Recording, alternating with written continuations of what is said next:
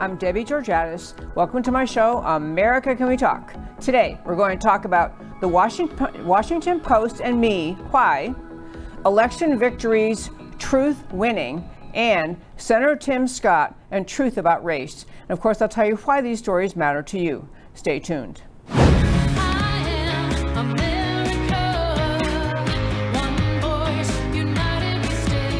Debbie Georgatos, host of America Can We Talk, is an author, attorney, and political analyst whose mission is to inspire the American political conversation about preserving liberty in the best country on earth.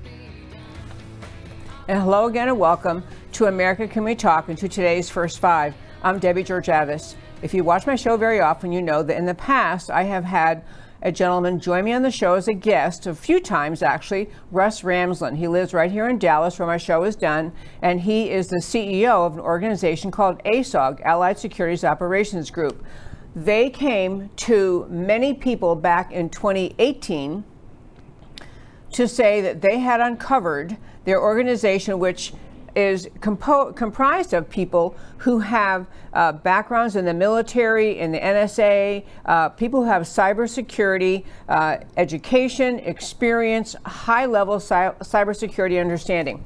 They came forward tw- um, after the 2018 election saying that there was a great deal of evidence that there had been election fraud, that there had been actually the electronic manipulation of voter tabulation software, or the more common term, just vote hacking, somebody hacking in the voting machines and changing votes.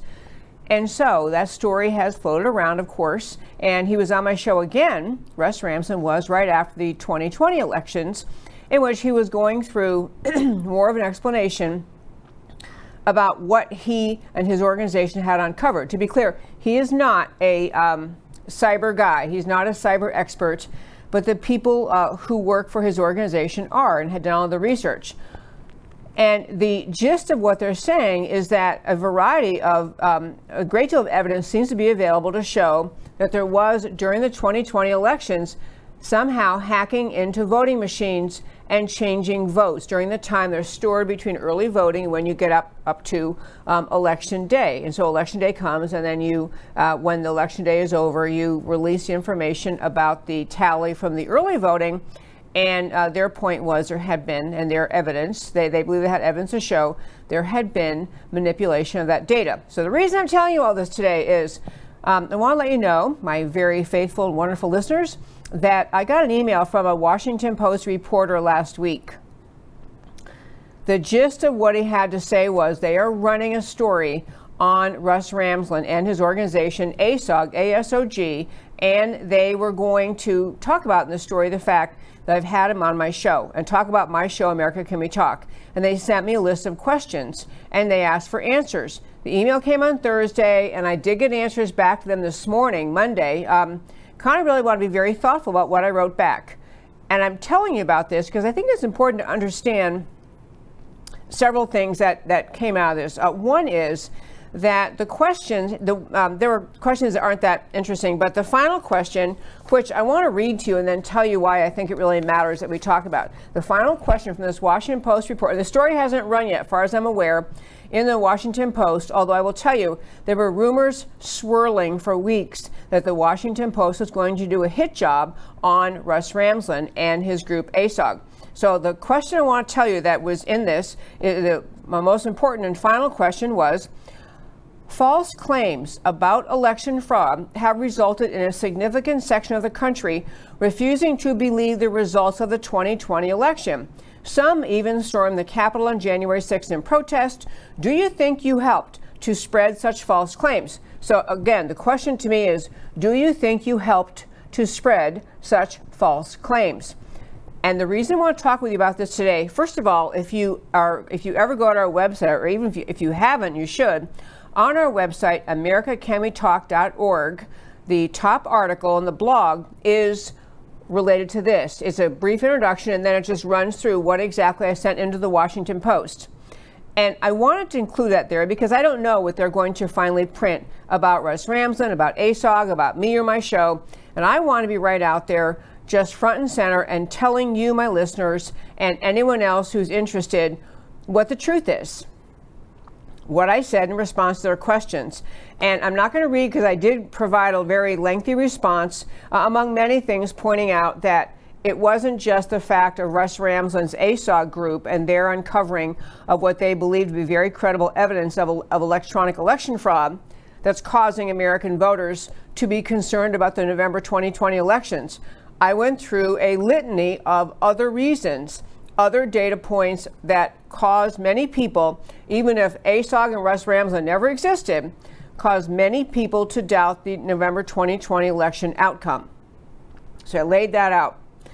But I also answered there, and the main thing I want to hit my first five today is this. I answered the question, or I, I, I laid out for them why I think it's important that we be allowed to have in America the First Amendment right to freedom of speech, including speech that may be something the government doesn't, especially speech that the government doesn't want you to be involved in. The government was trying to tell you to stop. Very clearly, the Washington Post, you know, lo- usually lockstep with left wing America, lockstep with the Democrat Party, uh, is through that kind of question trying to say, don't you feel guilty? You helped spread false claims.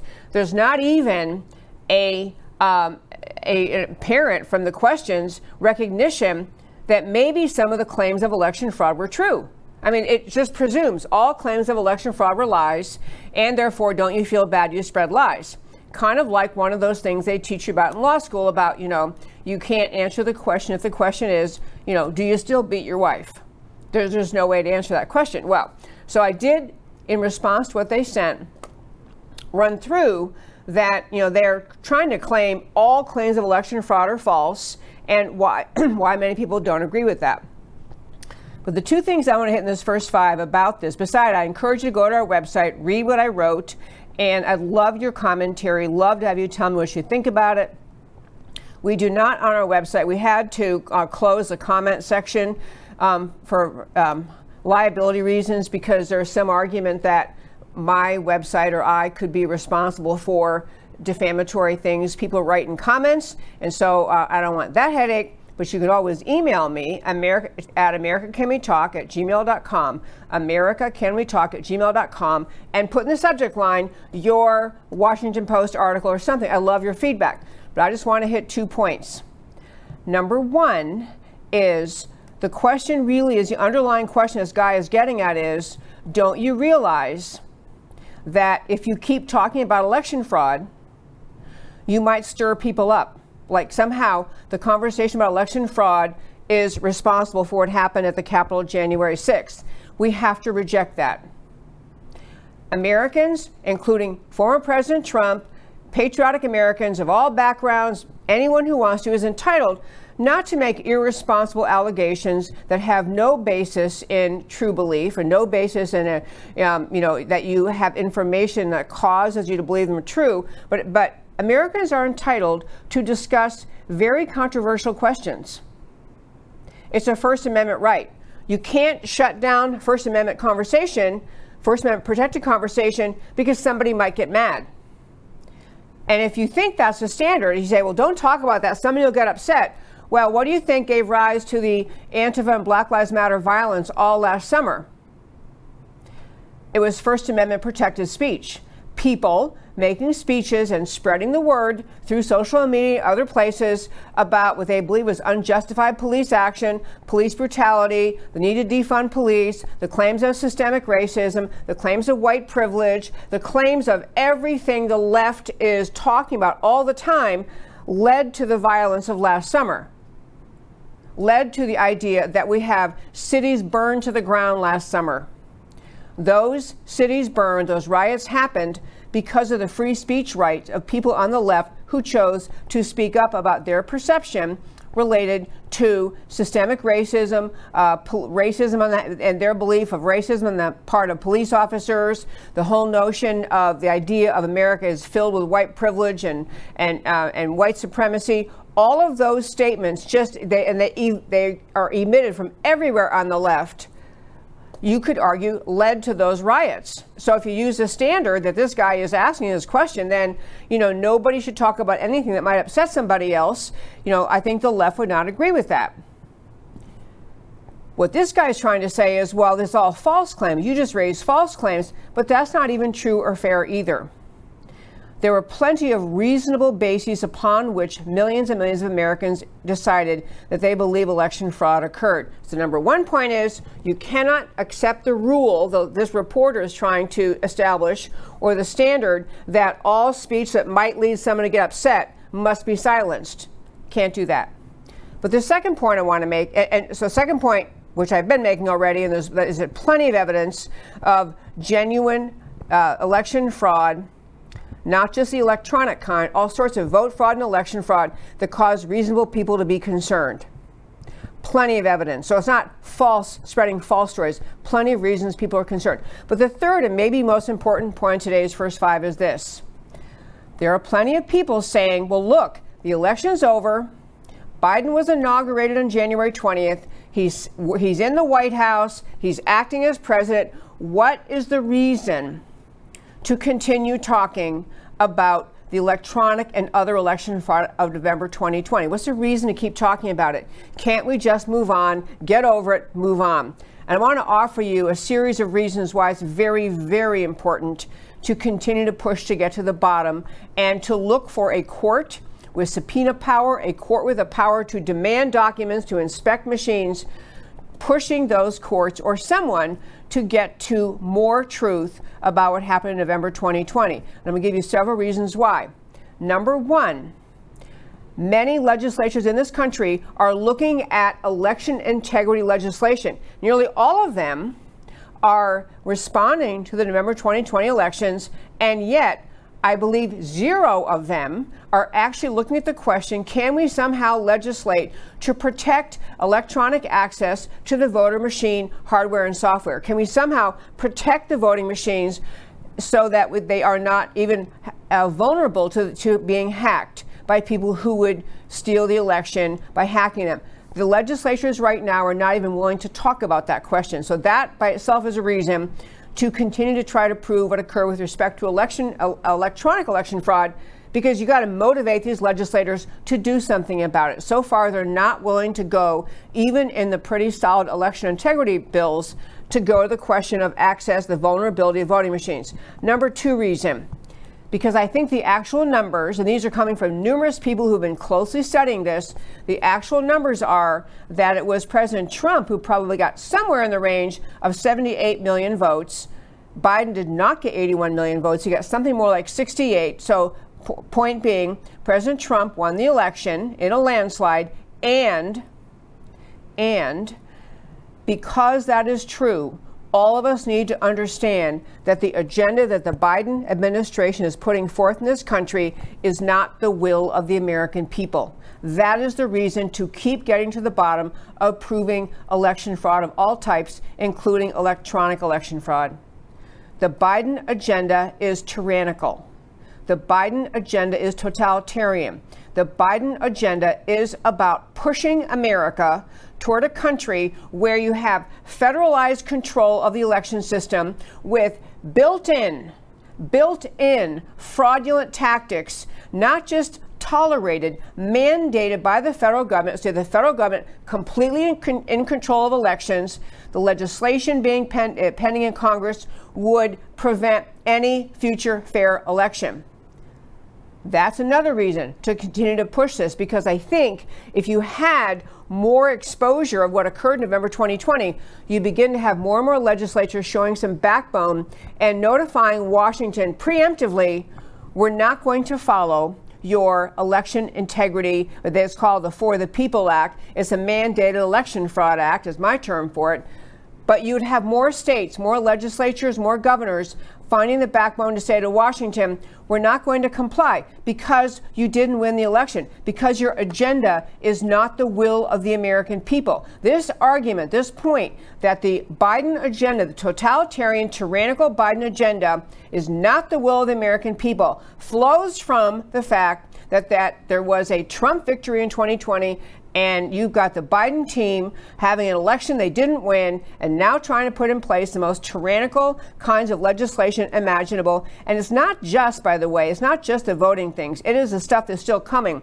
It has to do with things like the um, uh, the Green New Deal legislation, which is going to be coming down the pike, and you won't recognize America anymore. You'll be told where you can live, how big your house be, can be, what temperature you can keep your house at, what kind of car you can drive, whether you can have a car at all. Piece after piece after piece of the just the Green New Deal legislation, monstrously restrictive, monstrously, uh, just monstrously uh, eviscerating of freedom in America having the election outcome continue to be a subject of public discussion is one avenue towards emboldening state legislatures and state governors to tell Washington, we're not doing your agenda because America didn't choose this. We're not doing the left wing, tyrannical, Biden, totalitarian agenda of federal government control of all of American society. We will talk many times over the coming months and years about what is coming out of the Biden administration. But I want to wrap up the first five by saying this. There are really profound, legitimate, important reasons for Americans to insist that we're allowed to talk about what happened in 2020, that there's going to be discussion about electronic election fraud. The left is, and, and all other forms of election and vote fraud. The left is on a, uh, just barreling down the tracks or, you know, steamrolling, trying to steamroll all of America to say, everyone's done talking about election fraud, no more talking about it. And that was the point of this Washington Post question to me. That was their point to frighten, to um, tag, to label, to silence me and anyone else who would say, no, we actually still need to find out what happened in 2020. We still need to pursue these claims of election fraud. The courts would not take the cases, the courts wouldn't look at the evidence. We have not had the opportunity that should have been eh, you know, just instantly provided to people once we've had all of the, the level of exposure of the electronic election fraud claims in this country. I mean, one little little, little piece I threw in in pointing out why people are in, in this note back to them, pointing out why people are still suspicious is because of the way the Biden administration is behaving, the way the Democrat Party is behaving. They sent whatever, like a hundred lawyers out to um, to the state of Arizona to oversee the recount they are filing a litigation piece, piece of litigation in state and federal court trying to stop this audit of the Arizona election. These are not the actions or not the behavior of people who legitimately believe they won the election fair and square. When you're striving to prevent an audit and a recount of votes, you're telling people we're very unsure that we won, and the last thing we want is anyone actually looking closely at our election uh, data from the election cycle. But that's what you're seeing the left do. So wrap up the first five just saying there are good reasons and not reasons that have that are that go to the question of violence at the Capitol or justify violence, but good reasons and, and policy reasons that are many, many Americans insist on, and their right to insist on, the idea that we have to actually get to the bottom of election fraud uh, in 2020 because we don't have to salute to the agenda that didn't win. And that, my very fine friends, is today's first five. Okay, my friends. So I'm, I'm this. Um, we had elections here in Texas, and I uh, over the weekend was the final voting day on Saturday, May 1st. We had early voting before that, but we had some great, great wins in Texas, and I want to tell you about them. And the reason I want to is not just to celebrate, yay, Texas. I do love Texas, but um, I want to celebrate that they underscore one point I make on my show quite often. The left is loud, they are uh, ubiquitous, meaning ever present left wing thinking has permeated and slithered its way into elections at all levels, into public schools, into public conversation, uh, into the media, into academia, into Hollywood, so that people who are conservative which just means people who love the idea of freedom in America, people who want to keep America on the track of freedom, the free markets, and not socialism, Marxism, and communism, people who want to have a country where we have a rule of law and not chaos at the border and chaos in our city streets. Those people, the patriots, we are the majority. We're the majority. And we just think we're not because the left is so loud and so determined and so relentless that we sometimes think, wow, you know, we must be in the minority because it doesn't seem like, you know, we don't hear enough from our side and our people. So I'm going to tell you what happened in the great state of Texas. First of all, there's a congressional district where we had a special election. Uh, former Republican Congressman Ron Wright, who is a friend, in fact, he's been at our house. I did a fundraiser for them.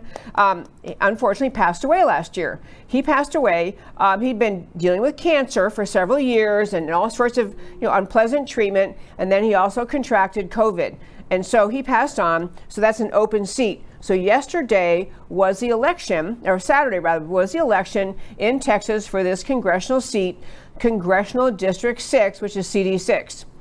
So in Texas, we have, and I never knew we had it until this election, we have the jungle primary thing here, meaning every, as many people as want can, can get in a race, a special uh, election. And so we had 23 people running. 23 people running, 11 Republicans, 10 Democrats, one independent, and one libertarian.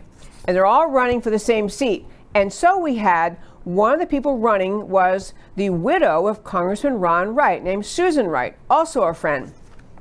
So she's running, and the jungle primary term means that the way it works, you know, in other elections on election day, you, you go to the polls, and usually you have, you can choose a Republican candidate, a Democrat candidate, maybe Libertarian or Green Party, but people are on the, on the ballot by party. But when it's a special election like this, the way it works is if nobody gets over 50%, nobody wins flat out, they go to a runoff, and the runoff is just the top two vote getters. The top two people of these 23 who got the most votes. So, the great thing that happened in Texas was that the Democrats were like hot on the idea they're going to take this seat back. The Democrats are always saying they want to take Texas, and we have to be very careful to preserve. And I'm not really, I mean, I, I am Republican and I vote Republican, but I want conservative, I want America.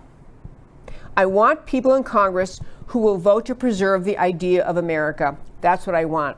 I want people who will vote to preserve the rule of law, vote to preserve the border, vote to preserve an orderly immigration system, vote to preserve a strong national defense, vote to preserve free markets, keep the freedom, all the laws that impact freedom and the freedom of, of individuals to be strong and intact. I want people who believe in freedom. And so that usually ends up meaning a vote for the Republican. But anyway, what happened yesterday or Saturday of all great things was you did have two winners. We had the top two vote getters now going to a runoff, and they're both Republican. Meaning that in this district, which is always considered barely right leaning, it's not one of those heavy Republican districts where everybody knows Republicans going to win because they always do. This is very, very close in terms of Republican Democrat. And yet, what happened was the runoff is now between two Republicans. Uh, Congressman Ron Wright's widow, Susan Wright, uh, and another gentleman, and I'm, I'm, unsure of how to pronounce his last name. I think it's Veazey, but anyway, uh, it's another Republican uh, who is a current state rep.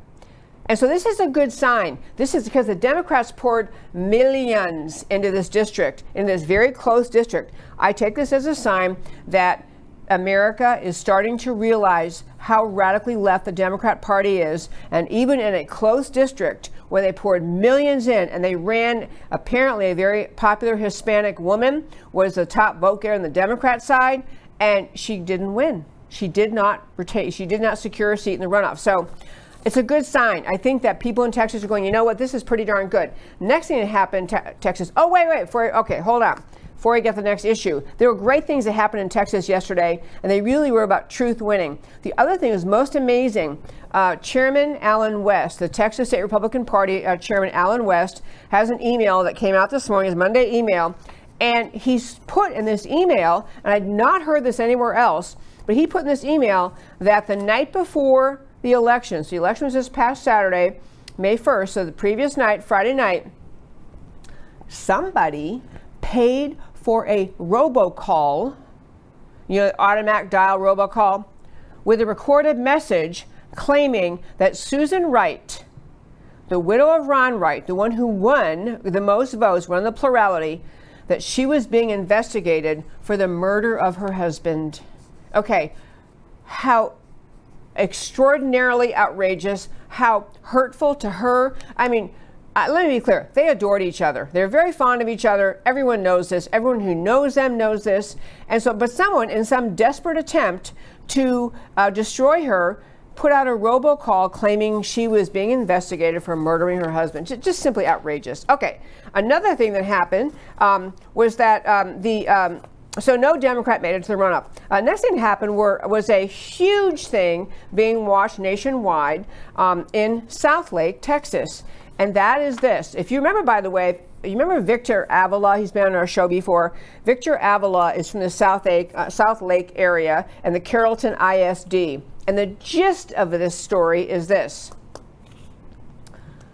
In this Southlake, this Carrollton ISD, Independent School District, a group had formed to, uh, to try to push into the public schools there the critical race theory, CRT, try to push critical race theory, all sorts of race based uh, very ugly, accusatory, um, you know, condemning of all white people, condemning of people uh, of, of, America as being a, a, deeply racist country. And so this had this whole thing had started. Victor Avila, who's a friend of mine, had been in a committee at the very first working on something, then realized where they were headed with this. He's saying, no, this is not true. So he has been a, a total strong player standing up to saying that this whole effort by the uh, a leftist force in that area to bring critical race theory in to shame and guilt everybody uh, who doesn't look like uh, the supporters of this.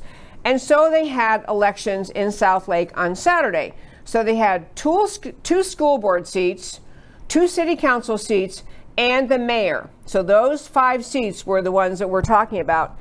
And what happened was there was an open, there was an organization that got in place, got rolling. It's a, a group called, um, it's a bunch of parents, I think. Um, anyway, they organized themselves into a group and basically said, We're going on the offense. We're going on the offense, and we're going to say that we're not going to have our public schools infected, poisoned with this critical race theory, which we've been talking about in the show, we'll keep on talking about in the show, this critical race theory idea that is basically says that all of life, all of life is to be looked at through the lens of race. It is intentionally molding and shaping everyone except white Americans to view themselves as a victim class. is a victim creation, outrage manufacturing, uh, a country dividing, society dividing, um, racially divisive policy, critical race theory. So some group organized in um, that area and just said, we're going to stand up against this. We're going to expose this for the ugliness that it is. It's a very, I mean, critical race theory is a huge topic in America and it is being pushed by the same organizations that push Black Lives Matter and Antifa and all the other organizations that are just simply pushing the picture of America, the whole 1619 project, the idea of pushing the picture of America as a deeply racist country that deserves to be, you know, burned to the stake, hated, destroyed, etc. So, in Southlake, they had this parent organization organized, this family organization organized, and just said, we're not going to have this in our schools. We're not going to have this become part of how we. Um, how we what do we teach our children how we teach our children to see america how we teach our children to think of themselves how we teach our children to think of everybody else so they push back so the great news was in south lake texas all five candidates who stood up against this critical race theory won and they didn't just squeak by they won, basically, all of them won 70 30. 70 30. And of course, the leftists who pushing critical race theory, pushing 1619 Project, pushing Antifa and BLM are lamenting that, oh my gosh, you know, uh, hatred won, uh, this was terrible. But what these people were pushing, it's really clear, important to understand, to be clear what they are saying. The leftists, the 1619 Project advocates, have come up with this term that is not enough to be to say you're not racist. It's not enough. You don't pass the test of being a human worth, worthy of having respect simply because you say I'm not racist, and you're not racist. You have to commit to being anti-racist. And when they say you commit to being anti racist, you have to go along with everything that critical race theory is pushing. You have to agree with the left on every issue. You have to deplore America. You have to agree that America has just is rooted in racism, that America is a divisive, terrible, terrible country worthy of being destroyed. That's what you have to buy into. And there are finally, what I'm, I'm so enthused about, more people waking up and saying, you know what, this is wrong, this is untrue of America, we're not going to agree this is who America is. Now, to be clear, of course, instances of racism happen. No one is saying America is perfect, but the difference between the anti racist, radical Marxist left and the parents who won in this Carroll in this uh, this whole race in Southlake, the difference is the leftists are saying America is a deeply, fundamentally flawed, baked into the cake, you know, woven into the fabric of America, racist country, and it pretty much must be torn down. And the parents who say, no, we're not going to tear down America, we might have instances of racism, and they do. That school district has had instances of racism other school districts have. We can deal with those instances. We can point out what has occurred that's wrong. We can punish students if necessary. We can investigate claims.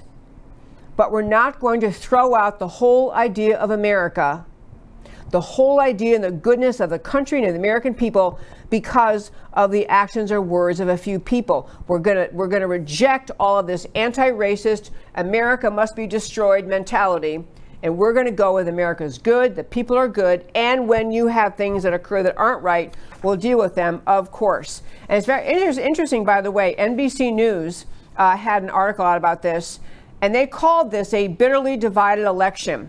Well, you know what? Bitterly divided. I guess maybe it was bitter, but it wasn't close. The American people, just in this one little district, were standing up and saying, we're not going to go along with the Marxist critical race theory, destruction of America agenda. We see what you're doing and we won't allow it in our schools. We will investigate racism, we will investigate unfair treatment, and we will investigate all sorts of other claims made. But we're not going to throw away America, which is where the 1619 Project is, where the left is in this country. So it's a great thing. Another great thing that came out of yesterday's elections uh, in Texas, or Saturday's elections in Texas, and it was just a darn good day um, because I think that. And by the way, if you're not in Texas, you might be listening to this and saying, Why is she so excited about Texas? I mean, everyone knows Texas is red. Texas is red right now. Texas, the, the majority, a Republican majority in the Texas House and Senate, has been going down, meaning it's becoming more and more Democrats and fewer Republicans. It's still a Republican majority, and Uh, but we have changes occurring. We have population shifts, and we have the Democrat Party claiming they're going to turn Texas blue, and they are not pouring millions and millions and millions and millions of dollars into Texas if it were impossible to turn it blue. They, the Democrat Party, sees Texas as vulnerable. They see their race baiting policies. They see their determination to keep Americans divided along the lines of race, to keep Americans angry about the idea of success of others, that, that we have a society in which some people are more successful than others. All of the leftist arguments are making their way into the, the uh, political conversation of Texas. So these are huge victories. These are pe- people in Texas saying no, not going along with what the Democrats are trying to do. Several other really cool key victories yesterday. Uh, one was in the, in the um, city of Austin.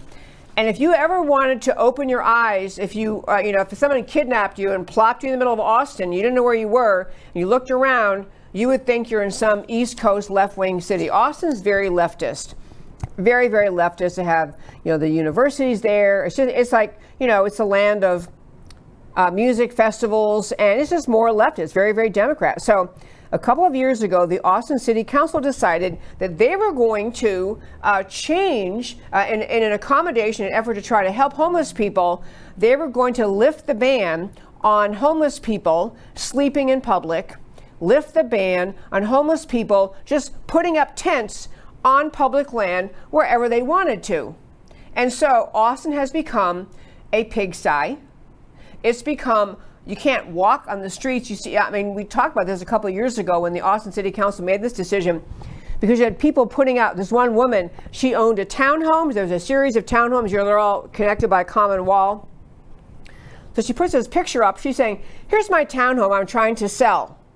So on the side, so she got her townhome, the little bit yard, there's a sidewalk and a little more grass than the street. So right there in the in the grass between the sidewalk and the street, which is public land, she had a homeless guy who had taken up camp, just set up camp and living there. So she says, this woman saying, How am I supposed to sell my townhouse? Who's going to come and climb over this homeless encampment right in front of my, it was in front of her neighbor's house right next door. But she's just saying, you know, th- this, I mean, it, it, deprives her of her property value, deprives her of her ability to sell her home. Well, that magnified by the increase in just, you know, Austin's a, a, cool city. It's actually, it has many really cool parts, fun restaurants, fun music festivals, you know, fun bars and restaurants. It's a very East Coasty feel. A lot of people love to go there. But you can't really go there right now because of what the Austin City Council did. They did a lot of very left wing things. This is what happens, my very fine friends, when you don't pay attention to local elections. And that it is what happened in Texas when people started paying attention to local elections. So in Austin, they had a, uh, the Austin residents passed, I mean, a very significant numbers, I don't have them in front of me, but the Austin citizens decided to overturn the Austin City Council. They said, you know what, actually, we're done we're done with this homeless people encampment every place, homeless people sleeping in public. So they, they the Austin um, citizens voted to reverse what the uh, Austin City Council did and say basically, no more of this uh, homeless people setting up camp on public land, homeless people sleeping in the streets, no more of it. So that was really good. Uh, San Antonio, another city in Texas, voted to basically to protect the police. There had been an agenda item put on in San, Anto- in, uh, San Antonio uh, by some left wingers who are uh, kind of defund the police type people. But what they had gone for was trying to take away the, the uh, ability, the power of the police department to collectively bargain with the city. And so that was seen as another tack, another avenue to take away, to hurt the police, and put the control of the police back into the hands, essentially, of the elected um, city council or city officials in San Antonio.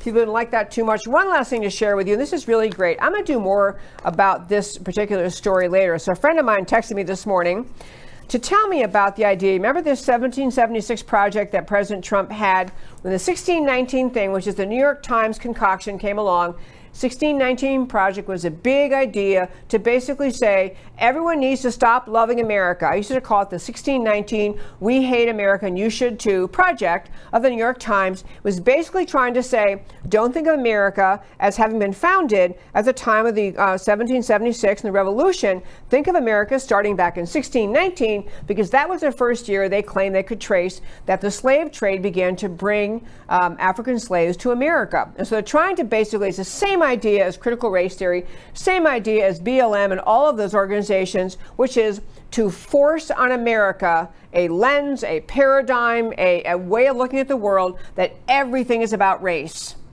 And America is an evil place. And America is an evil place with evil ideas. They have to make you, make you hate America in order to get you to go along with what they want to do, which is to truly fundamentally transform America away from being the country of the freedom of the founding into a government controlled, totalitarian, tyrannical society in which everything in life is controlled out of Washington. This is the goal of the left. So the 1776 project came along. President Trump said, We're not doing the 1619. And he put together a really esteemed panel of people to say, Let's just tell America and tell the world what's really true about America. So in fact, we had Bob McEwen on the show one time. He was one member of that. So, on to the 1776 project. What they've now done, they issued something today. It's called the 1776 Pledge to Save Our Schools. And they are asking candidates, and especially governors, to sign on to basically say they want the governors to agree that if you take this job, you're running for this job, you're going to agree to stand with the correct, the, the accurate, the beautiful ideas of America's founding. You're going to fight against the anti American indoctrination that's been happening in our public schools for decades. So, they're basically the pledge has United States of America as an exceptional nation whose people have always strived to form a more perfect union. Our founding fathers, as well as others, were among uh, eh, founding fathers George Washington, Thomas Jefferson, Abraham Lincoln, Frederick Douglass, Martin Luther King were among the greatest Americans to ever live. Our children and grandchildren should be taught to take pride in their schools. Anyway, it's a whole idea they're saying, and this came out today, going to every governor saying, you need to sign on, and all candidates should be asked to sign on. And frankly, if they won't sign on, that's a good thing for you to know about any candidate you might support. If they won't sign on to this, they're telling you they're going to perpetuate the ugly anti Americanism that has taken over the public schools. Brilliant idea. And also, hey, by the way, so uh, Kristi, uh, the uh, South Dakota governor, Kristi Noem, was the first governor to sign on. She signed on to the 1776 thing, and she had a great piece out today um, with uh, Dr. Ben Carson, basically saying we have to have, in fact, what they say in this article is the biggest cultural challenge of our lifetime is defeating anti American indoctrination as they say, folks, no truer words ever spoken. The biggest cultural challenge of our lifetime is defeating anti American indoctrination. And they're basically saying we cannot survive as a country until we get a hold again of the education system and stop teaching our children to hate America. Anyway, beautiful thing. Okay, last thing today I want to hit, and I tell you, this is a. Um, I, I, it's funny when you only have a show Monday through Thursday because obviously a lot of you know that uh, President Biden made his first speech in Congress. Um, and I may have clips or may not, I don't know. But anyway, uh, the response of, to that clip, uh, response to the Biden um, statement was, uh, was awarded to, or uh, the uh, GOP senator from South Carolina, Tim Scott, uh, was the one who gave the rebuttal or the reply, whatever they call it, the reply to what Biden had to say. And he knocked it out of the park. So I sent Matt the Wonderful, who is back from vacation, yay. Sent Matt the Wonderful, uh, although the, uh, his substitute was also great too. We're, we're doing great here, we're happy. Anyway, uh, Matt the Wonderful has a clip coming from uh, portions of what Senator Tim Scott had to say. Good evening. I'm Senator Tim Scott from the great state of South Carolina. We just heard President Biden's first address to Congress. Our president seems like a good man. His speech was full of good words, but President Biden promised you a specific kind of leadership. He promised to unite a nation, to lower the temperature, to govern for all Americans, no matter how we voted. This was the pitch. You just heard it again. But our nation is starving for more than empty platitudes. We need policies and progress that brings us closer together. But three months in, the actions of the president and his party are pulling us further and further apart. Nowhere do we need common ground more desperately than in our discussions of race. I have experienced the pain of discrimination. I know what it feels like to be pulled over for no reason, to be followed around the store while I'm shopping. I've also experienced a different kind of intolerance. I get called Uncle Tom and the N word by progressives, by liberals. Just last week, a national newspaper suggested my family's poverty was actually privilege because a relative owned land generations before my time. Believe me, I know firsthand our healing is not finished. In 2015, after the shooting of Walter Scott, I wrote a bill to fund body cameras.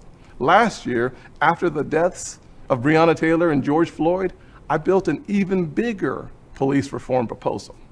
But my Democratic colleagues blocked it. I extended an olive branch. I offered amendments, but Democrats used a filibuster to block the debate from even happening. My friends across the aisle seemed to want the issue more than they wanted a solution.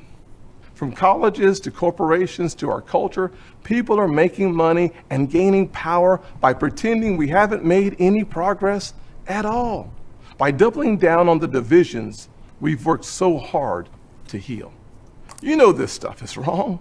Hear me clearly.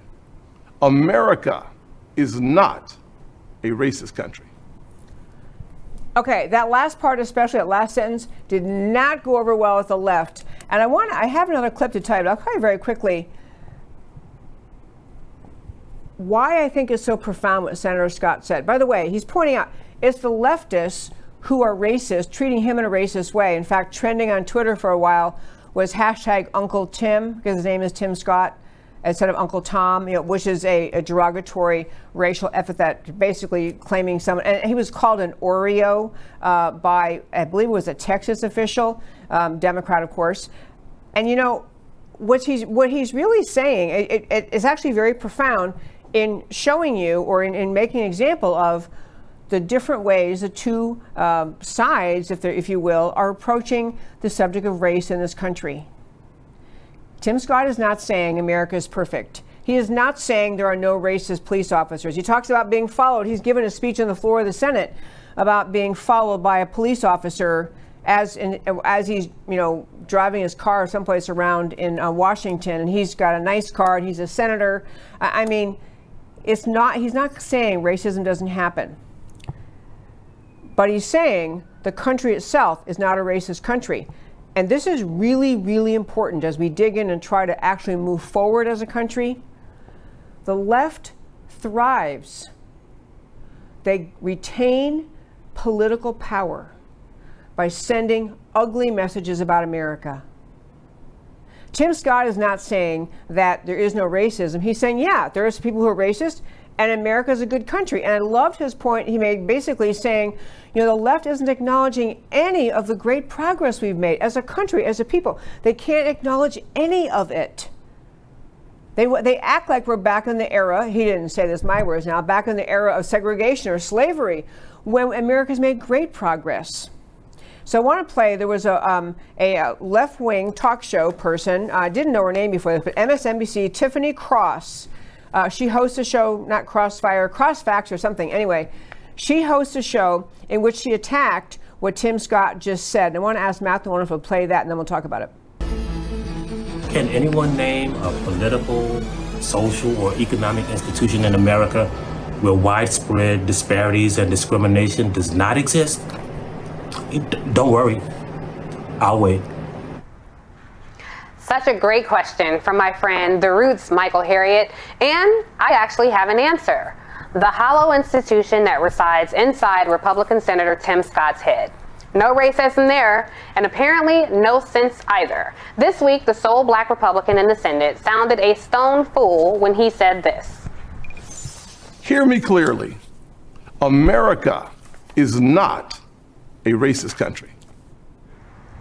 Okay, let's be clear. Tim Scott does not represent any constituency other than the small number of sleepy, slow witted sufferers of Stockholm Syndrome who get elevated to prominence for repeating a false narrative about this country that makes conservative white people feel comfortable so thirsty for white approval, this dude actually stood on the national stage to defend the voter suppression law in Georgia, even though, as of last month, 361 bills were being introduced in 47 states to keep people who look like him out of the ballot box.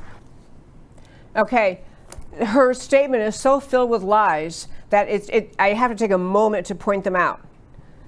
The election integrity bills pending in Texas, Georgia, and every other state of which I'm aware have nothing at all, nothing at all with repressing the vote of any individual eh, of any skin color. No, absolutely nothing at all to do with that. They do have to do with concerns people had about election fraud last time and the massive mail-in ballots and the change and all sorts of things they discovered occurred. This is why this election integrity legislation is pending. And whenever you press anyone who is complaining about the election integrity laws and say, what in there is racist, the only thing they can ever come up with is, well, they're requiring ID. Well, I'm sorry. Who is there some segment of America who doesn't ever have ID, who, who somehow is able to go everywhere in life and get driver's licenses and, and cash checks and use credit cards without vote, without an ID? I mean, it's absurd. It's embarrassingly insulting. But understand where she's going with this. She is so hysterical and so, and, she also, by the way, she doesn't critique anything he said in terms of substance. She called him a stone fool. I don't know why that is an expression, but a stone fool, a clown. She flashes up a picture of very prominent black conservative Americans and mocks them too, but nothing in any of her remarks is pointing out what is the she says we're what is it she's pointing to? What, what, what does she want fixed? This is part of the tactic of the american left to continue to call america racist to taunt america's racist to get left-wing power to take unbelievable control over our lives in the name of racism. But in her case and in the case of most people who do the kind of journalism if you want to call it that they never say what are the demands that you have? I mean you say america is a bad and terrible place what is it we need to do to fix it? She doesn't want to propose answers because she doesn't have specific questions. She just wants to thrive. She gets political power, or as Tim Scott was saying, political power, and in some cases, making money off of fomenting racial tension, inspiring people to continue to see America as a deeply racist country. This is her. This is her support group. This is who gives her power to remain on air. Remain on air is to continue to taunt and mock America.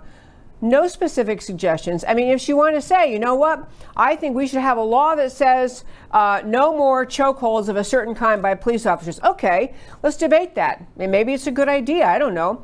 She could make specific suggestions, but none of these people in the race agitation, the racial outrage industry in this country ever have specific suggestions because their goal is not to fix anything. Their goal is not to fix anything, is to thrive on creating division and racial suspicion and tension and hatred to gain and keep power. And I want to tell you what how dangerous is what she's doing. I'll tell you two stories about this this endless effort to create a, America in the minds of young people especially as a deeply racist country. One is a story out of Stanford. University in California. Okay, so at Stanford, there's a young woman who's on the Stanford, uh, this, the Student Senate Committee, whatever, the Student Senate, and she's running for reelection. Her name is Gabrielle Crooks. Gabrielle Crooks, and she's running for reelection to the state, the Student Senate in California, student government, and one group on campus uncovered a bunch of things that she wrote on her own social media last summer. Yes, this young, young lady, by the way, is black.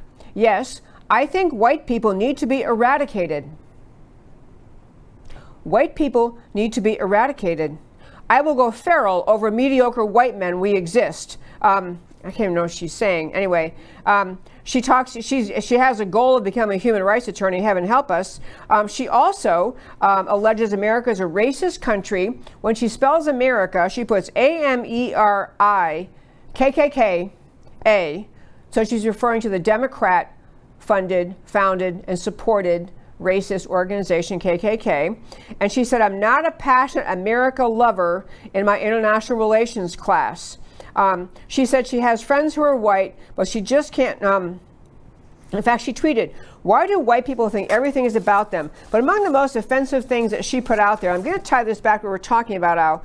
She retweeted this is a uh, active on Twitter. She retweeted a cartoon that featured a fictitious college campus, a fictitious college campus, adding the caption "White Tears." Tears, as in crying tears, white tears live stream. The image features statues of Karl Marx, Chinese Communist Party Mao Zedong, anarchists destroying the classics department building at Stanford, a white man being tortured and set on fire, a cuck zone, a privilege check station, and a sign the states reminder it's not okay to be white. And I want you to really think about this. This is not some drug crazed homeless person in some random place in America. This is a girl smart enough, a young woman smart enough to get into Stanford, popular enough to be elected to the Student Senate, and her visceral hatred spewing out of her social media postings against white people. They should be eradicated. Her words, they should be eradicated. Her words. That that last thing uh, that she talked about on this thing she she retweeted. Um, reminder: It's not okay to be white. Where does a young woman get those ideas from? Why would this possibly occur to her? To be even a sane thing to think, let alone to feel justified to put it out on social media. She has been indoctrinated by critical race theory type thinking.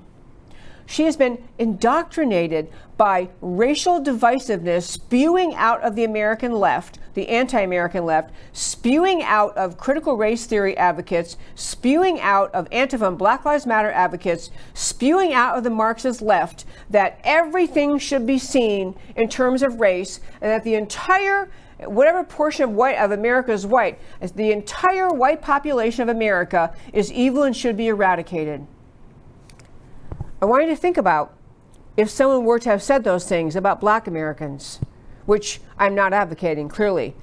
What I'm getting at is this leftist obsession with race and racial division is intended to cultivate people like Gabriella Crooks. She's at Stanford.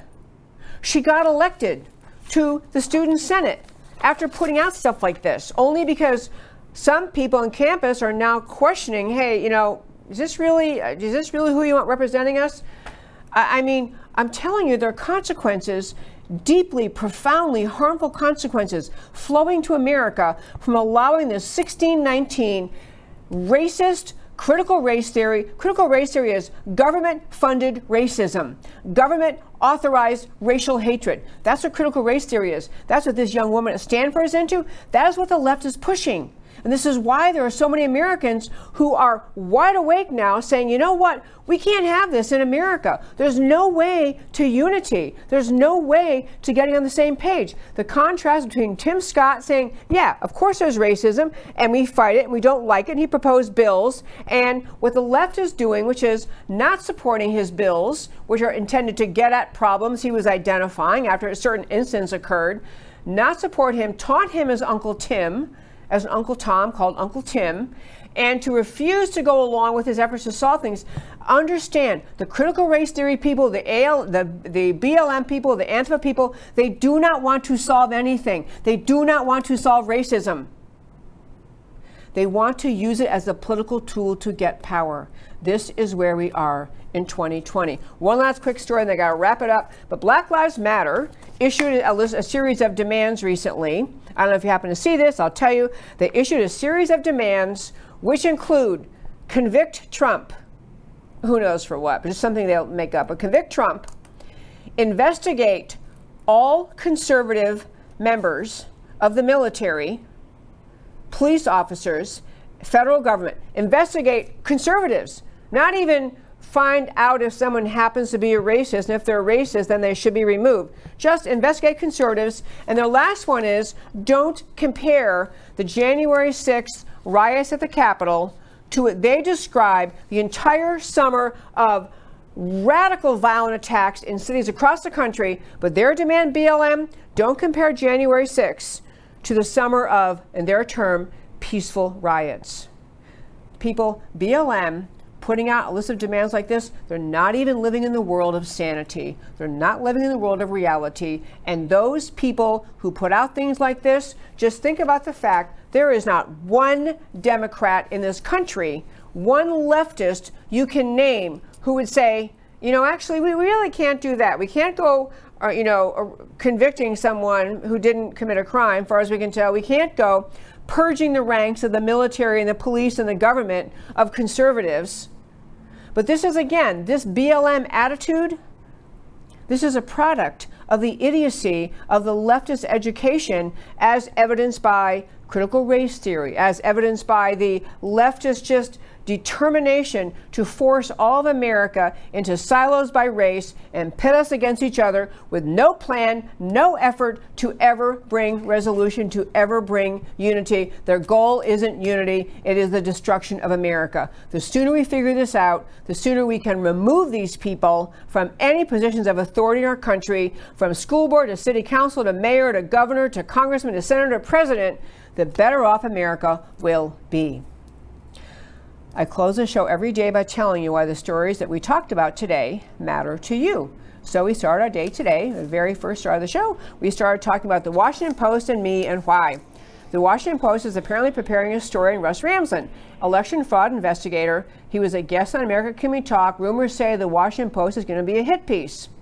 Washington Post reporters' questions to me suggest to me the goal is to enforce a narrative that all claims of election fraud are false and that only that any talk about any claims of election fraud causes and is responsible for violence.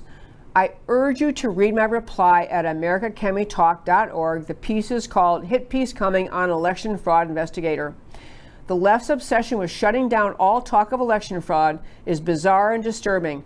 What happened to First Amendment rights of free speech? And we talked about election victories and truth winning. Texas CD6, a, a, a race bellwether and a bell ringer, I'm sorry, Texas CD race, CD6 race was a bellwether and bell ringer. 23 candidates vied to take place of deceased Representative Ron Wright. Top two vote getters headed to runoff, both Republicans. Wright's wife Susan, endorsed by Trump, and was a the, the, top vote getter. Candidate endorsed by Trump, MAGA hater. Oh yeah, I didn't even tell you about this part. Adam, Adam Kinzinger, this loony alleged Republican, uh, endorsed somebody in the race uh, who got received three percent of the vote. The Democrat leftist late campaign robocall, as reported by Texas GOP Chairman Allen West, alleged that Susan Wright was under investigation for the murder of her husband, which is just the most audacious lie imaginable. This is a level of depravity and desperation on the left, and CD6 voters rejected it. Southlake, Texas elections go full conservative reject critical race theory by 70 30 proportions. Austin, Texas, even Austin. Voters say no to public homeless encampments, overruling city council. These are heartening results. America is waking up. And finally, in Senator Tim Scott on Truth About Race, Senator Scott's rebuttal to Biden's speech was uplifting, unifying, patriotic, and spoken by a black man who has experienced the ugliness of ignorance and actual racism, but understands the bigger picture. Hear me clearly. America is not a racist country. Post speech vilification of Scott by the leftist Twitter mobs trending with Uncle Tim is wildly over the top and out of touch with the American people of every skin color, gender, ethnicity, etc. Americans are beginning to understand the left's agenda to destroy America as founded. Is the sleeping giant awakened? And that, my very fine friends, is America Can We Talk for today. Thank you so very much for tuning in every Monday through Thursday at 3 p.m. Central Time to America Can We Talk, where I always talk truth about America because America matters. And I'll talk to you next time. America Can We Talk? Truth about America.